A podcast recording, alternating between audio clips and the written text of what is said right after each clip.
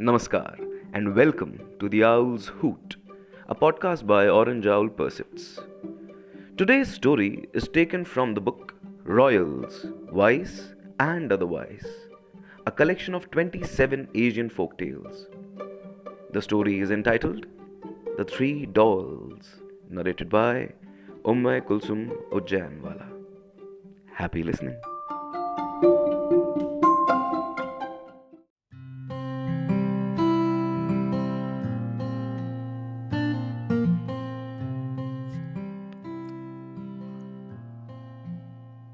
Long time ago, a young prince in India was about to ascend to the throne. His father, the king, had ruled wisely, and their kingdom was prosperous, peaceful, and happy. The young prince was full of vigor and enthusiasm. The coronation was to be held the following day, and he had spent his life training to take over from his father. It was dusk. He was restless and he decided to visit his father. When the prince asked how he too could be a successful monarch, the old king gave him some advice. Surround yourself with wise advisors, experts in every field. You cannot know everything, and you must be humble enough to listen to those who know more than you. Remember, you must hold on to your own power, and your decisions must be based on your own judgment. It is also important that you know which of your advisors are your friends. Find those that are worthy of your secrets. Keep them close. They will remind you that you are human, not only a king. Experts and advisors? I can find, said the prince. But how will I know which of them are worthy of my secrets?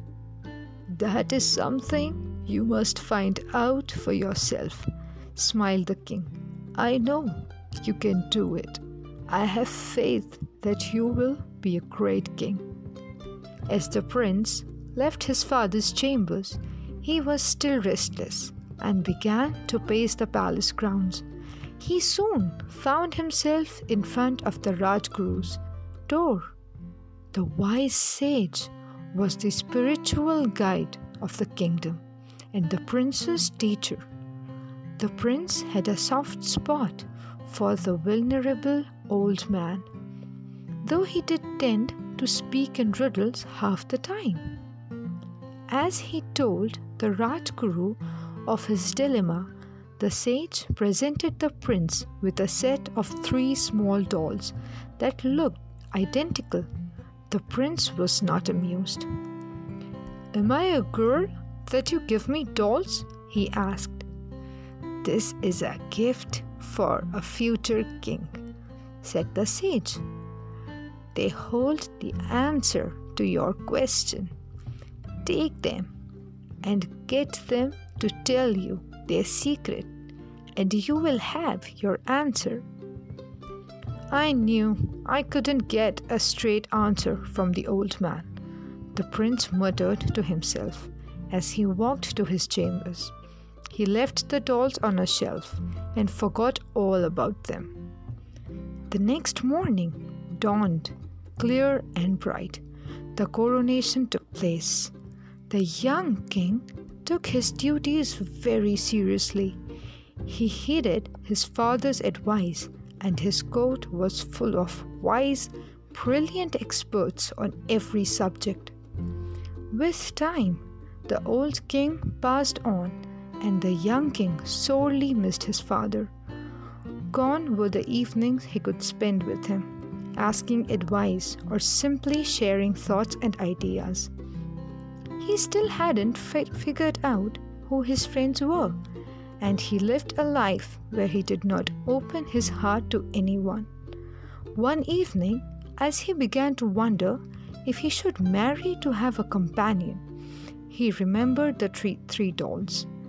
They were still in his old chamber, on a shelf forgotten and gathering dust. That night, before the coronation, he had barely given them a glance. Now he examined them carefully. They looked identical. They were made of wood, beautifully made, but just toys. Ah, what secret can you tell me? he asked.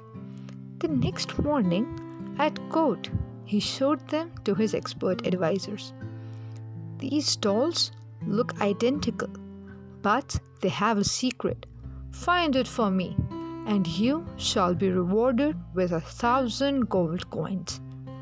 Each of the advisors spent a long time examining the dolls, but could not come up with an answer. The Prime Minister was entrusted with taking them home. The Prime Minister's young daughter saw the dolls and began to play with them. She gave them different names and began to have conversations with them. The Prime Minister was about to take the dolls away from her when he noticed that she was playing with all of them, but whispering only into one doll's ears. Curious, he asked her, How can you tell which doll is which? The little girl smiled. It's easy, Baba. This one is wise. She is my friend, so I talk to her. This one is a bit silly, so there's no point in talking to her. And that one is a big gossip. I can't tell her anything, or she will tell the whole world. I will still play with all of them, but only this one can be my friend. But how do you know that? asked the minister. The little girl ran into the cowshed and brought three straws. She inserted one straw into the ear of one doll. It came out of the other ear. See, Baba, she's silly.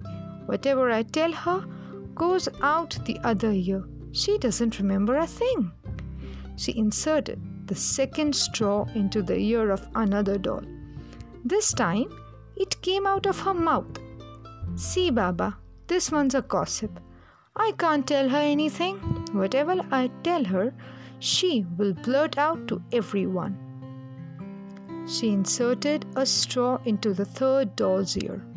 This time, the straw stayed in and did not come out.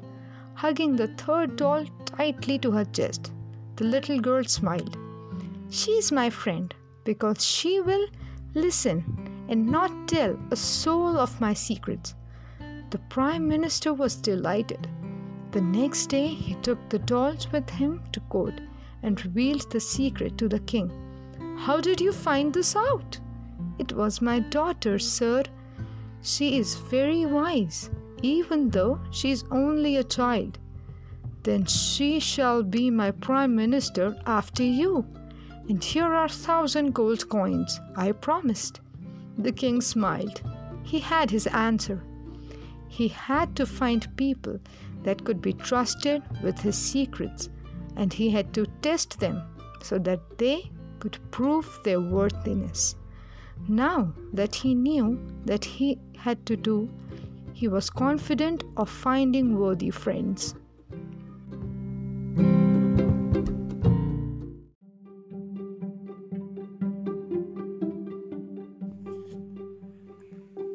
Thank you for listening. Stay tuned to the Owl's Hoot for more such stories.